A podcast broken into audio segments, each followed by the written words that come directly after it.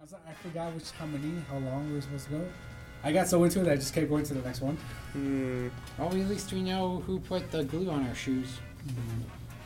What? Mm, Okay, I'm thinking of cartoon logic where, you know, during a race, the villain would put glue on people's shoes and How then they'd be does that- stuck in that one place. How does that relate? You said that like that's something everybody says all the time. I, no, not This is a really. I common thought it'd be phrase. kind of funny. yeah, no, you said it like it was a common phrase.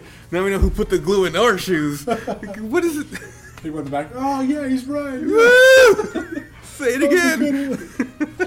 Please, uh, please put a comment at, uh, on this if you have heard that phrase or no one heard that. phrase. Nobody.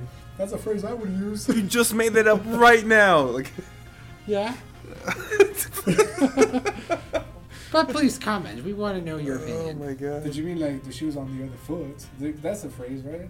No, but it doesn't mean. It doesn't relate to what we're talking I know, about. but like that has something to do with shoes. I feel like that would be what you. No, meant. but I'm. Ugh, come on. Anyway. Anyways. Well, Okay, how about this? You slashed your tires and you went you went ahead of the race. what? No, What are you not- talking about? it's not a phrase. I'm trying to go for a race here, and he's already ahead of us. It's not a phrase though. Stop trying to use metaphors. They're not working. No, you're not working. Okay, I'm gonna assume you guys have nothing else to say. I'm trying, but you know what? I'm I'm done.